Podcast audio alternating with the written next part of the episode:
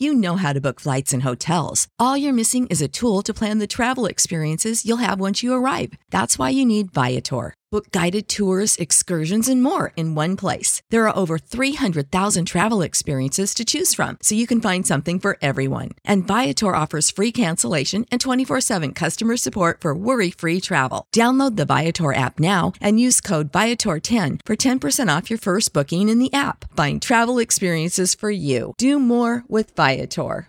Save big on brunch for mom, all in the Kroger app. Get 16 ounce packs of flavorful Angus 90% lean ground sirloin for $4.99 each with a digital coupon. Then buy two get two free on 12 packs of delicious Coca Cola, Pepsi, or 7UP, all with your card. Shop these deals at your local Kroger today or tap the screen now to download the Kroger app to save big today. Kroger, fresh for everyone. Prices and product availability subject to change. Restrictions apply. See site for details.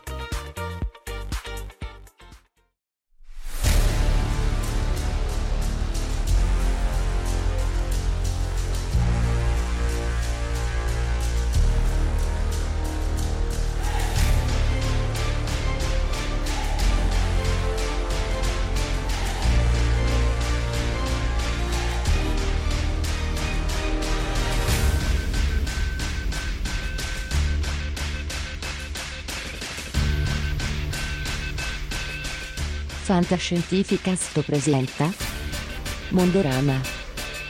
Attualità dal grande schermo fantastico.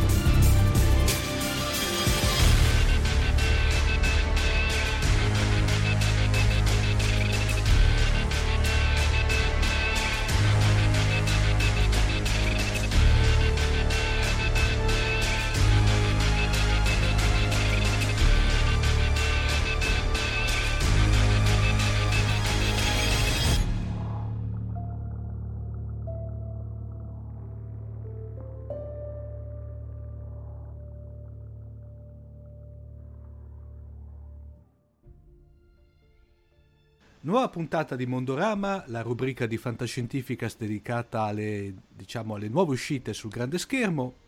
Io sono Omar Serafini e oggi ovviamente, essendoci Mondorama, abbiamo qui con noi come compagno di viaggio Emanuele Manco. Ciao Emanuele. Ciao Omar. Allora, oggi parliamo di Emanuele di ben due uscite. Una, se vuoi, eh, da, diciamo una grossa uscita in tutti i sensi anche come dimensioni, mentre invece l'altra era, era, un qualcosa di estremamente eh, atteso, eh, mm, sì. tratta praticamente dato di, da un romanzo di, diciamo che... Ernest Klein. Esatto, tanto di grosso successo, un romanzo bellissimo che tra l'altro come dire, tutti i nerd della nostra età si identificano sostanzialmente Altro perché, perché, è veramente quasi una Bibbia.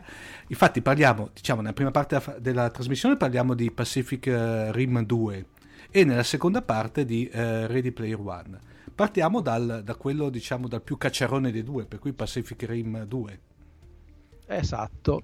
Beh, Pacific Rim 2, o meglio Pacific Rim Uprising, in italiano La Rivolta, è il seguito ufficiale ovviamente di Pacific Rim di Guillermo del Toro, sostituito qui alla regia da Steven S. The Knight, che è il, lo showrunner di, mh, mm, di, Daredevil, per intenderci, eh, che, in cui si un film che potrei dire è eh, degno seguito del primo da, dal punto di vista della, della caceronità.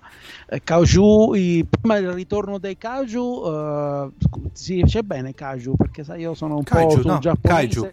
Kaiju. kaiju. Prima del ritorno dei Kaiju, intanto ci sono anche altri Jäger, appunto i robottoni nella versione del Toro che si scontrano con altri Jäger. Siamo dieci anni dopo gli eventi del primo film. Ehm, più o meno la situazione è abbastanza simile, eh, ci sono dei motivi per cui forse la, il corpo dei, dei Jäger deve essere smontato perché non servono più, insomma il, i vari piloti non sono sopravvissuti alla loro utilità però c'è chi invece pensa che debbano in qualche modo rimanere perché se un giorno dovessero tornare i, i mostri allora bisognerebbe combattere. E d'altra parte c'è il figlio di uno dei piloti del, dello scorso film, il figlio del personaggio che è interpretato da, da Idris Elba, lui si chiamava Staker Pentecost, il figlio si chiama Jake, e che è un, così, un ragazzo un po' debosciato, interpretato da John Boyega, il Finn di Star Wars, eh, Gli ultimi Jedi e del seguito, anzi del precedente Il risveglio della forza. Che aveva fatto, scusa, che aveva fatto anche Attack the Block, giusto? Sì, aveva fatto Attack the Block, ha fatto recentemente The Circle. Eh, diciamo che fuori da, dal mondo di Star Wars ha fatto pochino, però insomma questo è il suo primo ruolo da, da protagonista assoluto in realtà di, in un mm. film. Eh, che, insomma, il film c'è una nuova generazione di piloti, c'è il figlio di Eastwood, Scott Eastwood, ehm, c'è la sorella maggiore Mako che era un protagonista della, che era appunto la, la sorella di, di, di, Jake Pentecost che era la, la, la, figlia di Pentecost nel primo film, però essenzialmente è una storia inventata dieci anni dopo. Le, questi nuovi, eh, diciamo, nuovi Jäger che si scontrano con i, i vecchi veterani, Jäger rinnegati e dopodiché però c'è un complotto eh, che vedrà collegati gli Jäger a ovviamente i Kaju perché eh, chi sono eh, alla fine chi è dietro le quinte? Sempre e comunque nemici di sempre. Quindi vedremo un nuovo attacco di mostri un nuovo attacco inteso a, a riabbattere quella, quella, barriera che nel primo film era stata richiusa e ovviamente un mega scontro finale eh, tra su, i Jäger sopravvissuti, quattro Jäger pil- pilotati da una giovanissima diciamo, da, da giovanissime leve contro i mostri all'ombra del Monte Fuji, un classico proprio, l'attacco a Tokyo con il Monte Fuji sullo sfondo. Ma, mancava, mancava, che saltava fuori Godzilla, era il cerchio si eh, ma salta fuori Gundam mm. in realtà, per esempio, non, non, come, non come ce l'aspettiamo, per esempio, però di citazioni, di strizzatine d'occhio, di inside joke, di fanservice ai, agli appassionati ce ne sono a decine. Il film ehm, è adolescente adolescenziale nei toni, adolescenziale nella costruzione della trama e dei personaggi, non, è, non c'è niente di particolarmente approfondito, di maturo, di adulto, di, di, che possa accontentare gli appassionati di, qualche, di una storia strutturata. Quello che interessa alla fine è vedere i robottoni che si scontrano tra di loro e poi che si scontrano con i super mostri. Tra l'altro che poi si fonderanno in un super mega mostro eh, dal fiato atomico, mille occhi, insomma, classiche situazioni che abbiamo visto e che vedere, abbiamo visto iterarsi in tutti gli anime e i manga mm. giapponesi ro- robotici. Quindi veramente proprio un canone, un classico con lo scopo di divertire, né più e né meno. Oh, non... Per cui tutto sommato quello che si aspettava diciamo dell'effetto del... Sai, seco, eh, eh, c'era una sorta di terrore del fatto, il fatto che non c'era più del toro a dirigerlo, eh, il fatto che normalmente quando si fa l'episodio 2 come diceva il buon, il buon Caparezza, il secondo album è sempre più difficile nella carriera di un artista, per cui in questo caso, però da quanto ho capito, eh, insomma, tutto sommato non è andata poi così male.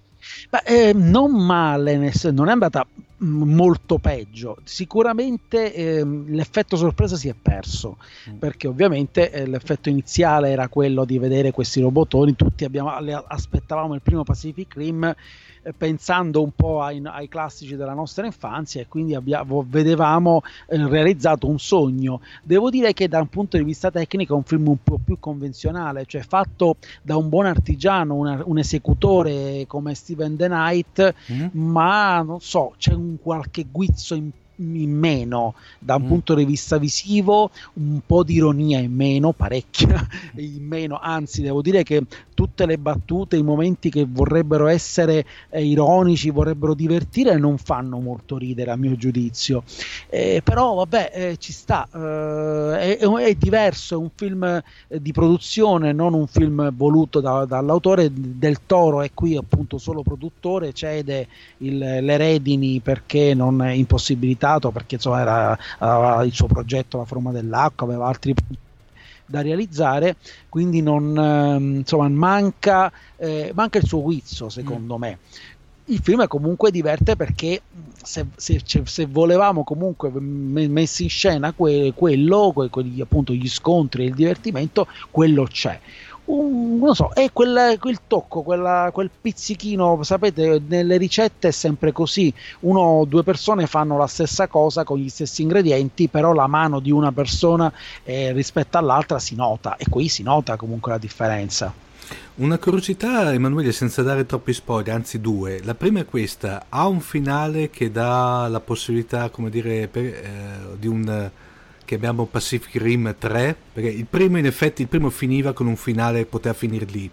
Non, c'era, non dava sì. nessun, come dire, nessun cliffhanger a un eventuale mm. seguito. Mm. Questo No, non ha un vero e proprio cliffhanger, anche qui la trama potrebbe essere in parte diciamo risolta, però c'è un, un, un momento finale in cui uno dei personaggi dice eh, che eh, può anche darsi che magari invece di aspettare che i Kaju tornino si possa magari andarli a cercare. Ah. Quindi, però è un, come dire, se cioè, eh, non osate tornare, eh, non osate farvi vedere, eh, eventualmente faremo a cercarvi. Quindi è una sorta di, di, di promessa da mm-hmm. questo punto di vista di, pot- di un, potenziale, eh, un potenziale contrattacco degli esseri umani dopo due attacchi massicci mm-hmm. da, dalla dimensione in cui ci sono appunto questi alieni che hanno costruito, realizzato queste armi genetiche, queste armi biologiche che appunto sono i mostri giganti per conquistare il pianeta Terra che ricordiamo che anche secondo l'universo di Pacific Rim anche i dinosauri facevano parte di, inizialmente. Sì, c'è tutto questo appunto, in realtà il, proprio il mondo di Pacific Rim è il tentativo da parte di questi alieni di riterraformare mm. il pianeta Terra sì. con le caratteristiche ambientali che c'erano ai tempi dei, della, della, appunto della, del, dei dinosauri per ripopolarlo con uh, appunto, gli ancestors che sono gli alieni del, del film eh, quindi um, diciamo che appunto si parla di, di tutto questo piano con armi vere, con vere e proprie armi biologiche ecco da questo punto di vista l'invenzione per quanto suggestiva a me ha sempre lasciato un po' di amore in bocca se devo dire la verità mm. perché alla fine mi è sempre piaciuta di più l'idea che i mostri kaiju fossero in qualche modo un prodotto eh, autoctono, fossero magari anche il prodotto della, della, de, de, dell'atomo, delle mm. ricerche umane, sì. della, dell'inquinamento. Mi piaceva più questo concetto che non le operazioni di ingegneria genetica di una razza aliena. Questa è la cosa che mi ha,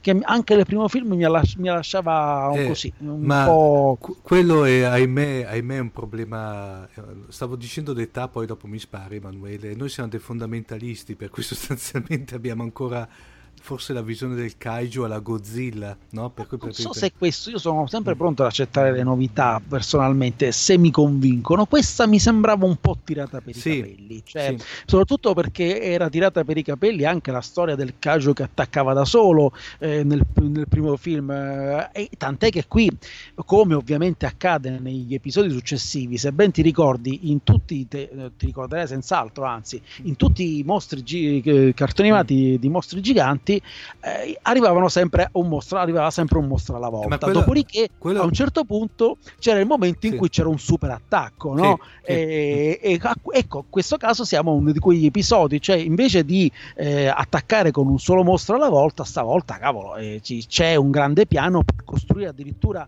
un'intera rete di mostri eh, mm-hmm. che eh, possano attaccare l'umanità e quindi mh, c'è un veramente scontro, cioè, eh, si moltiplicano i, i mostri, i Kaju, i, gli Jäger rinnegati, quindi c'è una, una, un, massi- un, attacco massiccio da, da parte del, dei nemici stavolta. Eh, ma sul fatto del singolo attacco Emanuele narra la leggenda che hanno sempre per problemi sindacali. Eh?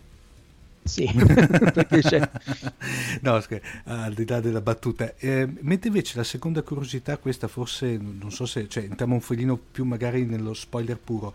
Eh, dicevi che all'inizio che ci sono dei personaggi che sono, eh, diciamo, del, del, vecchio film è rimasta Mako per intenderci, gli altri esatto. sono, c'è un legame, diciamo, di parentela. Ma eh, viene spiegato come mai, cioè, che fine hanno fatto i precedenti, i precedenti eh, ehm, i precedenti eh, protagonisti. Va bene, c'era eh, Pentecost era morto perché aveva fatto esplodere la bomba. Esatto. Eh, però, per esempio, il, quel ragazzo che pilotava eh, Gypsy Danger insieme a, a Mako, che fine ha fatto?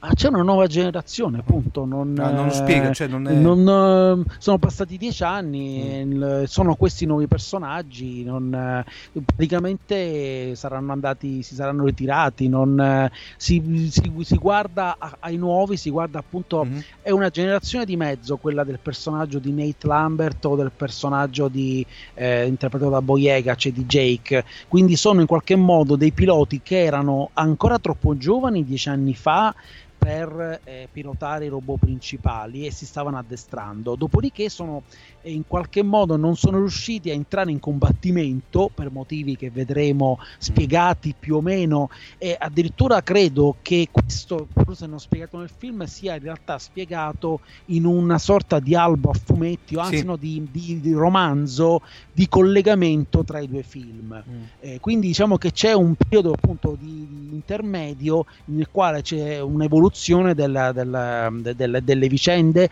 in cui magari qualche personaggio uscirà fuori di scena. No, si preferisce concentrarsi sul momento presente e appunto si vede che Mako Mori è consigliera della, di una multinazionale cinese che sta costruendo.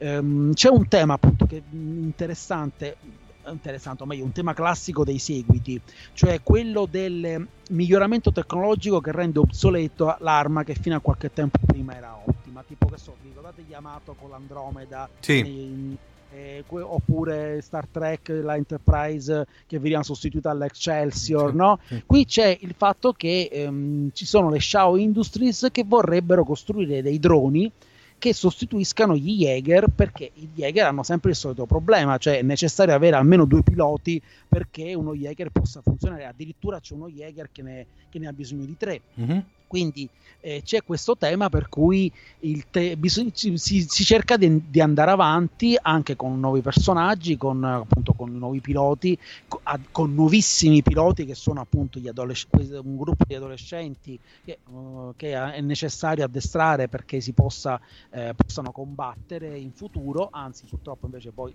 combatteranno nel film. E quindi è questo, è un film che guarda più avanti rispetto a...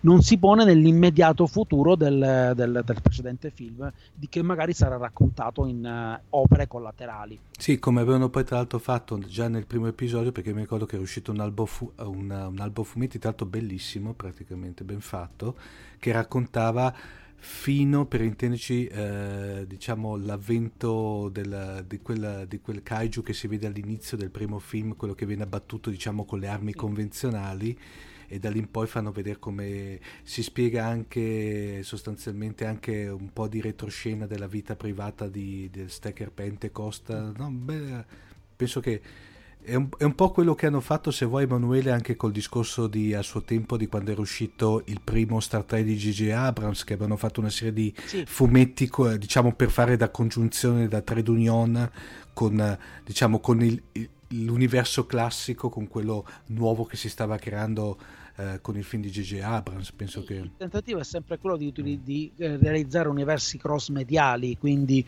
è chiaro che ci sono prodotti collaterali, si tenta di vendere il merchandising, venderanno sicuramente poi l'action figure, tutti gli elementi, quindi è un mondo che, si, che non si basa solo sul film, su quello che vediamo nel film, poi magari vedremo anche scenette nei contenuti speciali, mm. altri retroscena. Il film in sé tra l'altro non dura neanche molto, dura po- poco più di un'ora e mezza mezza. No. Quindi, cioè... Mannaggia, cioè, è contro ogni, contro ogni standard attuale praticamente. Sì, dura 110 minuti, mm. insomma, sì, non, non, sai, già quei, la differenza psicologica tra 110 e 120, mm. però, dire, se poi parliamo di film che raggiungono anche i 130 sì. o i 150 minuti, sicuramente è un film che scorre, poi anche, ha anche un ritmo veloce, scorre eh, senza, senza, troppi problemi, ecco, non... Eh, assolutamente, come dire, eh, non è pesante da questo punto di vista.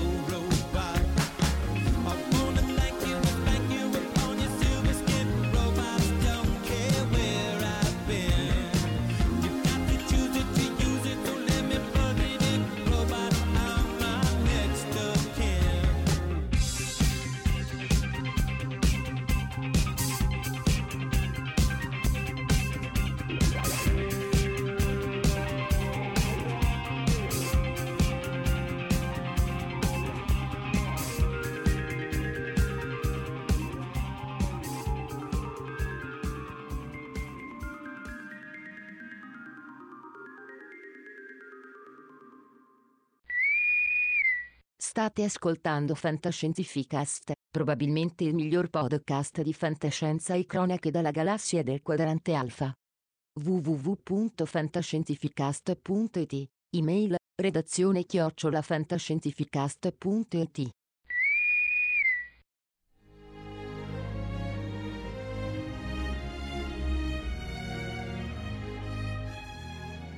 E invece adesso Emanuele parliamo, se vuoi, del vero evento, cioè, secondo mm. me, che questa pellicola che tratta da, tratto da un bellissimo... Ready Player One. One. In Italia è arrivato come Player One qualche anno fa. Sì. Allora, te avevi letto il libro, Emanuele? Sì, l'avevo letto proprio quasi un anno dopo l'uscita italiana o comunque poco tempo dopo l'uscita italiana e così, leggendo la sinossi, leggo di questa storia di fantascienza ambientata in un futuro relativamente vicino, in cui tutti si immergono nella realtà virtuale con però questa caccia al tesoro basata su un easter egg. Già questa cosa mi, mi, mi incuriosì, eh, caccia al tesoro, easter egg, eh, poi le comincio a leggere un mondo ispirato agli anni Ottanta, dico ah. che cosa succede. E, piano piano tu mh, mm, le cominci a entrare in questo romanzo perché ha tra l'altro un, un ritmo fulminante. Eh, subito entri nel vivo, subito scopri che appunto la storia di Wade Watts che eh, è colui che eh, troverà l'easter egg lasciato dal, dal, dal, da James Halliday, inventore di questo sistema di realtà virtuale in cui tutti si sono immersi per sfuggire a una realtà che invece è catastrofica, un mondo in cui le persone vivono accatastate in baraccopoli eh, ed è un mondo in cui tutti vivono la loro vera vita, vanno a scuola, eh, si incontrano, socializzano, standosene rigorosamente ognuno a casa propria. In questa vicenda Alide aveva lasciato un easter egg lasciando una caccia al tesoro con un premio fantasmagorico, cioè la, il, il controllo totale dell'Oasis che appunto le cui chiavi del codice erano tenu- tenute nascoste perché non voleva mh, Holiday che venisse male utilizzato. Mm. Quindi il protagonista, chiunque si, sarà, avrebbe vinto, avesse vinto questa caccia al tesoro, eh, sarebbe diventato in, uh, il, il, padrone assoluto e quindi anche doveva in qualche modo era necessario verificare che se lo meritasse. Quindi uh, la conoscenza della vita di Alide, la conoscenza della cultura di, in cui Alide era cresciuto, la cultura anni 80, eh, in questo Oasis sono, ci sono una serie di mondi virtuali che sono ispirati a tutto quello che è stato prodotto negli anni 80 di videogiochi, eh, di film, di telefilm, anime. Sì, sì, eh, c'è una somma. È un, è un bignami, è un bignami. Eh, assolutamente e quindi il, chiunque diciamo se eh, il, il, leg hunter perché si chiamano così cioè i, i cacciatori di, del, appunto del, dell'easter egg o tra, contracting hunters il gunter che eh, vincesse la caccia al tesoro diventerebbe il padrone a questo punto c'è anche però il cattivo della vicenda, che è addirittura una multinazionale che si chiama IOE, Innovative Online Industries, con, eh, comandata da Nolan Sorrento, che cerca di accaparrarsi il, eh, il, il software appunto Oasis, perché l'IOE è il principale produttore dei device con cui le persone si collegano alla realtà virtuale capite benissimo che eh, la, come la vera potenza non è solo non è l'hardware, sì, ci sono grosse società anche nel nostro mondo che hanno fatto grossi affari con l'hardware, però è anche il software.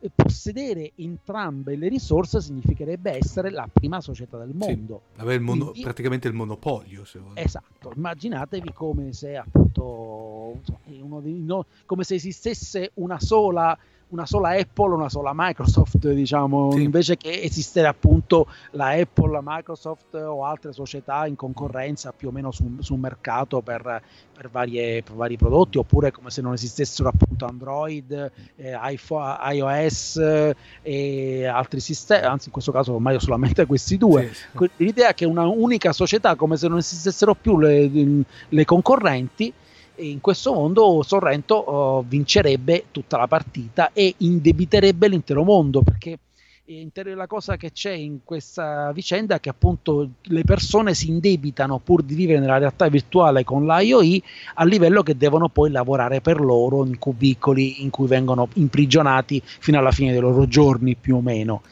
Il, quindi il film riprende la trama, riprende i personaggi, riprende il personaggio di Wade Watts e Wade Watts anche ha come avversario la IOI, ma non è solo in questa sua ricerca, ha come amici Artemis che è appunto una bellissima hunter che, eh, che si unirà a lui, un samurai, un ninja e un amico, un, enorme bestione similulk di nome Edge che eh, lo aiuteranno nella uh, decodifica degli enigmi lasciati da Halliday e nella risoluzione delle prove pratiche che consisteranno in giocare a videogiochi, eh, nel esam- esaminare vecchi video cui, della vita di Halliday, di, di insegu- uh, correre in macchine da corsa in circuiti velocissimi e cercare anche lì di risolvere degli enigmi perché inseguiti da King Kong.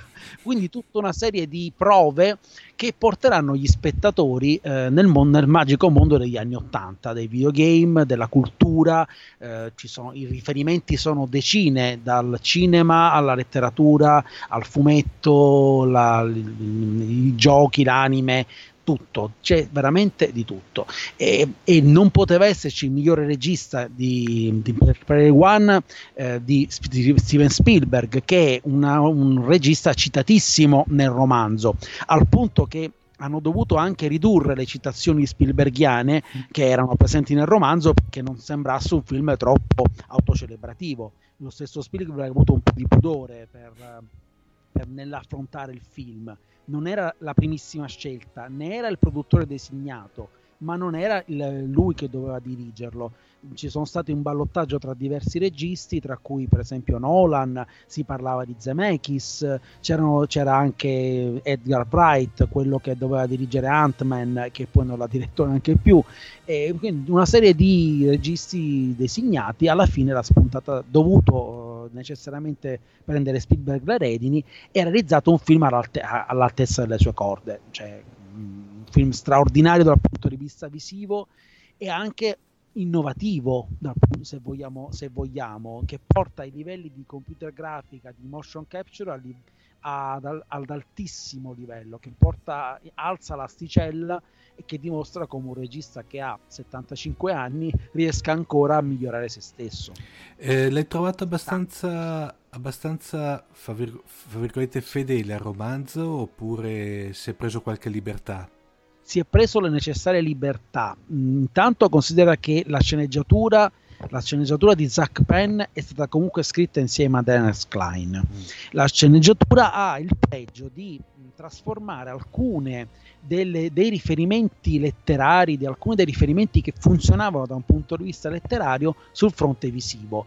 Non vorrei anticipare niente perché, ad esempio, c'è una sequenza ambientata in un mondo, alterna- in un mondo virtuale che è ripresa esattamente da un grandissimo film degli anni Ottanta eh, un grandissimo film horror degli anni 80 ed è straordinaria perché l'ambientazione di questo film è riprodotta in ogni minimo particolare, sembra proprio di vedere i protagonisti nel, mm. nel, negli ambienti, nei corridoi, negli spazi del film e, ed è una scena che non esisteva nel... Um, nel, nel, romanzo, ma che ha una sua grande potenza. Come anche non esisteva nel romanzo una maggiore interscambiabilità tra mondo reale e mondo virtuale. Uh-huh. I combattimenti, le vicende, gli inseguimenti ci saranno anche nel mondo reale, tant'è che cambia anche lì un po' la figura del personaggio, se volete. Wade Watts è eh, un po' obeso, non è, ragazzo, non è molto agile e quindi eh, si realizza solo nella realtà virtuale, mentre nel film ha anche dei momenti in cui deve correre nel mondo reale. Questo è molto logico, è spiegato in maniera molto logica con pochi passaggi visivi, si capisce perfettamente perché nonostante giochino tutti ai, videogiochi e siano tutti immersi nel mondo virtuale, sono comunque anche agili nel mondo reale, hanno un motivo per esserlo. Eh, diciamo, lo, lo, capirete sin, sin dalla prima scena. Quindi è un film che funziona, è un film che non delude perché trasforma tutto quello che era necessario, cambia ciò che era necessario con, con, con grande efficacia, scritto da persone che sanno cosa è una sceneggiatura cinematografica. Il cast come l'hai trovato? Azzeccato?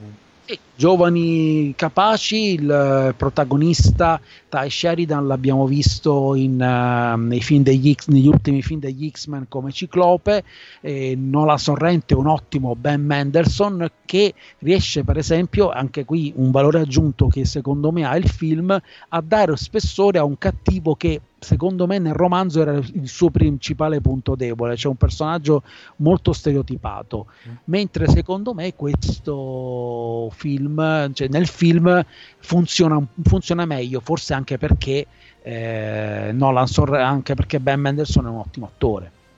Ho visto che tanto c'è anche Simon Pegg, giusto? Simon Pegg che fa il socio di, eh, di, eh, di, John, di James Halliday, eh, il, il, il, il, socio minoritario e non vi posso dire niente, ha un ruolo molto fondamentale, molto importante in tutta la vicenda, per chi appunto non avesse letto il romanzo eh, saprà come... Che tra, che, che tra, l'altro consigliamo perché adesso poi è disponibile anche in formato elettronico, in sì, adesso stato, sì. di recente è stato ripubblicato mm. Dopo il, fallimento del, dell'editore precedente ISBN, il romanzo era, non era più, più, disponibile. Poi, per fortuna, diciamo, eh, visto che il film era già preventivato, una, ha trovato un nuovo editore ed è a Planeta ed è stato ritradotto ed è di, nuovamente disponibile anche in formato elettronico. Eh, da considerare che il, eh, diciamo il il film, giusto per curiosità, era stato già preventivato prima ancora che uscisse il romanzo in originale. Cioè, questo, uh, l'agente di, di Hannes Klein è riuscito a vendere il film, cioè il, data, diciamo, i diritti cinematografici prima ancora che il romanzo uscisse. Eh, consigli eh, diciamo, la let- l'eventuale lettura prima o dopo non ha, non ha, non ha assolutamente, diciamo, slegato dal fatto che uno, come dire, si legge prima il libro, così può essere, come dire, da compendio ulteriore nella visione del film, oppure anche il film può essere visto o fruito anche senza aver letto il... secondo me uno, sono due opere sicuramente autonome. Adesso io sono nella posizione appunto di, di, di, di, non avere la necessaria oggettività, avendo letto e apprezzato moltissimo il romanzo. Sicuramente ci sono mh, tante differenze, quindi potrebbero spiccare allo- all'occhio nel momento in cui uno avesse letto da poco il, il libro e, e notasse appunto che alcuni personaggi, alcuni snodi della trama e alcuni video, videogiochi fondamentali sono stati cambiati per, anche per dare forse un po' di sorpresa.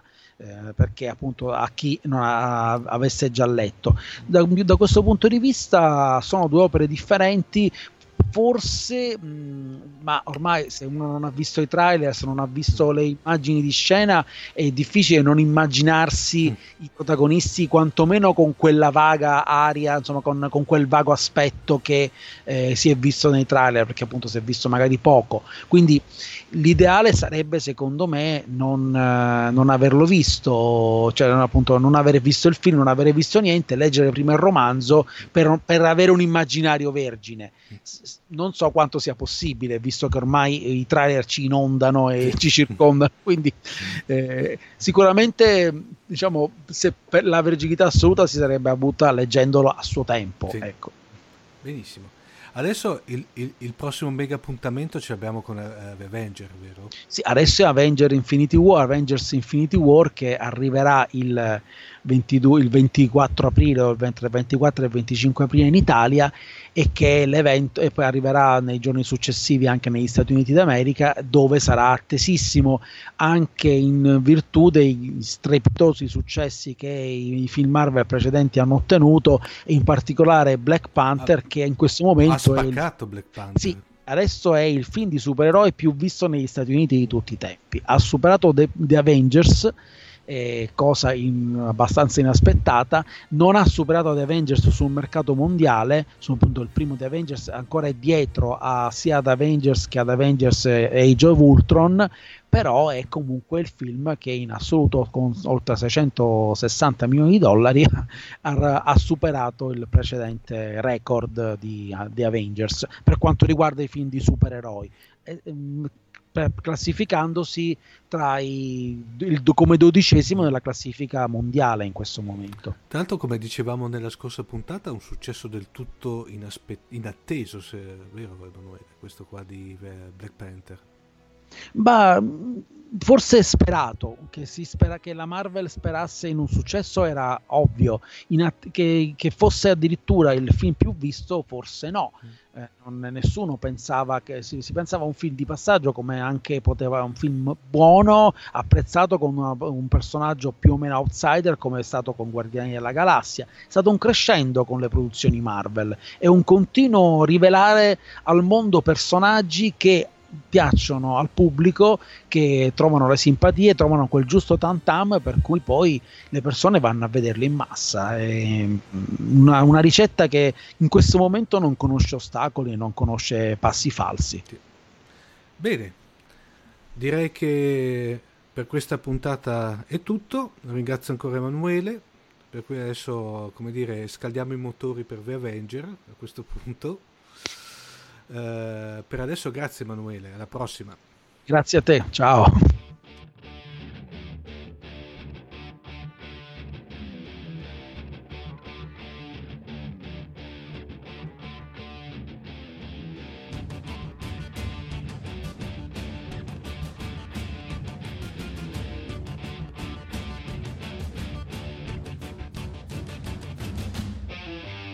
Avete ascoltato Fantascientificast, podcast di fantascienza e cronache dalla galassia?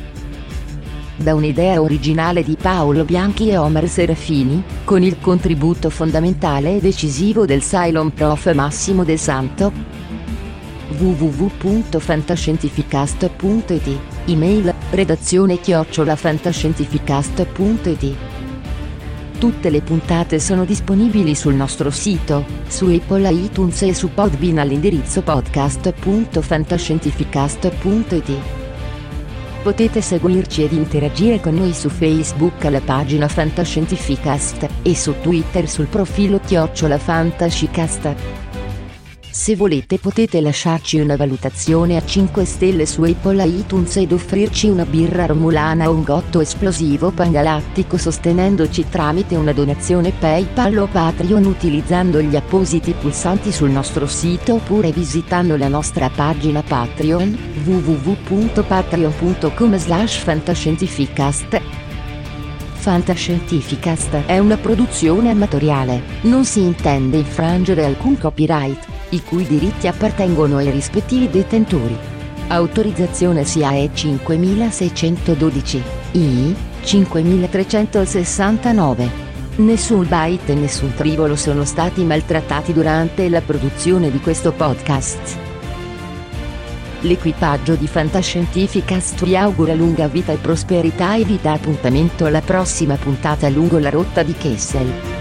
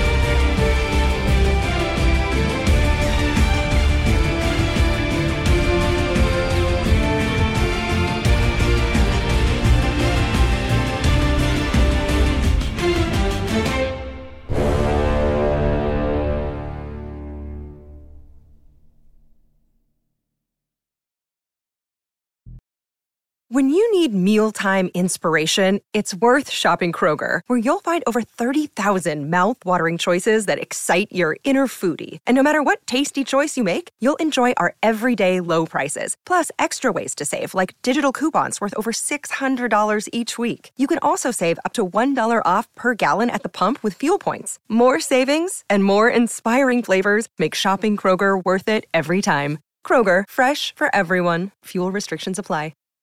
Save big on brunch for mom, all in the Kroger app. Get 16 ounce packs of flavorful Angus 90% lean ground sirloin for $4.99 each with a digital coupon. Then buy two get two free on 12 packs of delicious Coca Cola, Pepsi, or 7UP, all with your card. Shop these deals at your local Kroger today or tap the screen now to download the Kroger app to save big today. Kroger, fresh for everyone. Prices and product availability subject to change. Restrictions apply. See site for details.